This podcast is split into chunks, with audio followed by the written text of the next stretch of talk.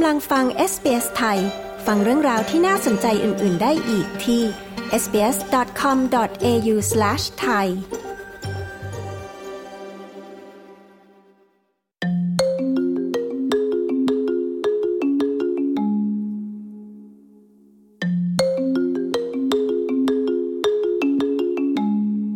รายงานฉบับใหม่เผยถึงความกังวลหลายธนาคารในออสเตรเลีย รวมถึง 4 ธนาคารใหญ่ จัดการทรัพย์สินของผู้ล่วงลับไม่เป็นไปตามที่ควร พบเรียกเก็บค่าธรรมเนียมแม้ลูกค้าเสียชีวิตไปแล้ว คุณแคทริโอนาสเตอร์เรตและคุณแคทเลนเดอร์ผู้สื่อข่าวของ SBS มีรายละเอียดเรื่องนี้ค่ะ ดิฉันชลดากรมยินดี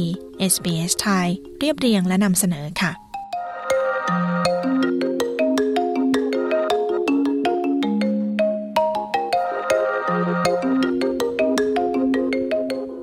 การจัดการมรดกของผู้ที่ล่วงลับไปแล้วนะคะ เป็นเรื่องเครียดเป็นทุนเดิมอยู่แล้ว แต่ดูเหมือนว่าบางธนาคาร จะเพิ่มความเครียดในเรื่องนี้ยิ่งขึ้นไปอีกค่ะ Our personal experience has been that banks unfortunately lack the necessary processes, resources, and sensitivity. ประสบการณ์ส่วนตัวของเราคือธนาคารไม่มีกระบวนการพร้อมรับเรื่องนี้ ทั้งทรัพยากรและความละเอียดอ่อน ในการจัดการกับเรื่องที่ซับซ้อนของผู้ที่เสียชีวิต คุณโฮดาชาฟิสอาเด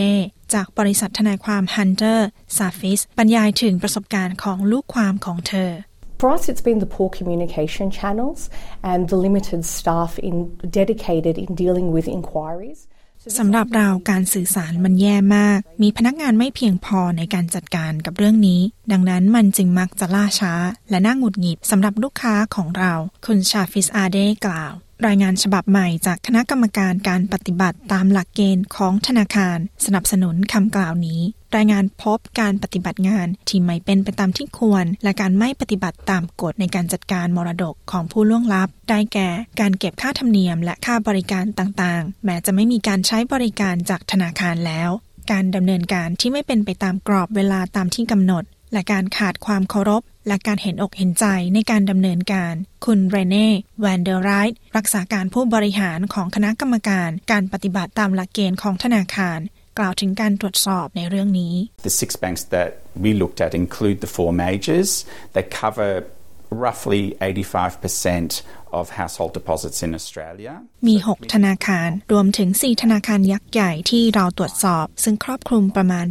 85%ของเงินฝากประเภทครอบครัวในออสเตรเลีย ทางคณะกรรมการจึงมั่นใจมากว่าผลการตรวจสอบรวมถึงธนาคารอื่น ๆ ด้วย คุณแวนเดอร์ไรท์กล่าว คุณเรเน่แวนเดอร์ไรท์นะคะยังอธิบายต่อถึงปัญหาต่าง ๆ ได้แก่ ระบบและกระบวนการที่ไม่เพียงพอ การต้องติดต่อหลาย ๆ แผนก การตรวจสอบและการรับผิดชอบที่ไม่ดี และพนักงานที่ขาดการอบรมในเรื่องนี้ค่ะ They would request the same documents multiple times over the life of the administration of the estate. This can be quite frustrating.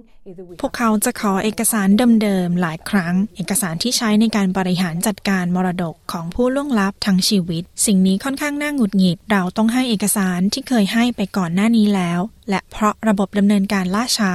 พวกเขาจึงต้องขอเอกสารฉบับใหม่หลาย ๆ ครั้ง คุณแวนเดอร์ไรท์กล่าว ทางด้านสมาคมที่เป็นตัวแทนของธนาคารต่างๆ นะคะ ออกมากล่าวว่าทุกธนาคารปฏิบัติตามกฎเกณฑ์ ในการดำเนินการเรื่องมรดกของผู้ล่วงลับตามหลักปฏิบัติด้านธนาคารอย่างแท้จริง อ้างถึงการละเมิดกฎที่ลดลงโดยอ้างว่าพวกเขาได้ปรับปรุงเรื่องของการดำเนินการ เพื่อช่วยเหลือครอบครัวในช่วงเวลาที่ยากลำบากนี้ ซึ่งลูกค้าหลายรายจะได้รับการปฏิบัติที่ดีขึ้น ภายใต้ความมุ่งมั่นนี้ค่ะ Dealing with the loss of a family member can be emotionally challenging, but particularly dealing with banks that aren't responding to requests. For instance, our experience การจัดการเรื่องการสูญเสียสมาชิกในครอบครัวเป็นเรื่องยาก โดยเฉพาะกับธนาคารที่ไม่ปฏิบัติตามคำขอ ตามประสบการณ์ของเรา มีเพียงหนึ่งใน 8 ลูกค้าที่ได้รับการตอบรับ หรือมีการปฏิบัติตามคำขอเพียงหนึ่งใน 12 ครั้งทุกๆ 2 เดือน ความล่าช้านี้ส่งผลให้ผู้ได้รับมรดกต้องตกอยู่ในความลำบากทางการเงิน โดยเฉพาะผู้ที่ต้องพึ่งพาทรัพย์สินเหล่านั้น เพื่อจัดการกับปัญหาของพวกเขาอย่างเร่งด่วน คุณแวนเดอร์ไรท์อธิบายรายงานของคณะกรรมการได้ให้คำแนะนำ 9 ข้อ และขอให้ธนาคารต่างๆ แก้ปัญหาภายใน 18 เดือนค่ะ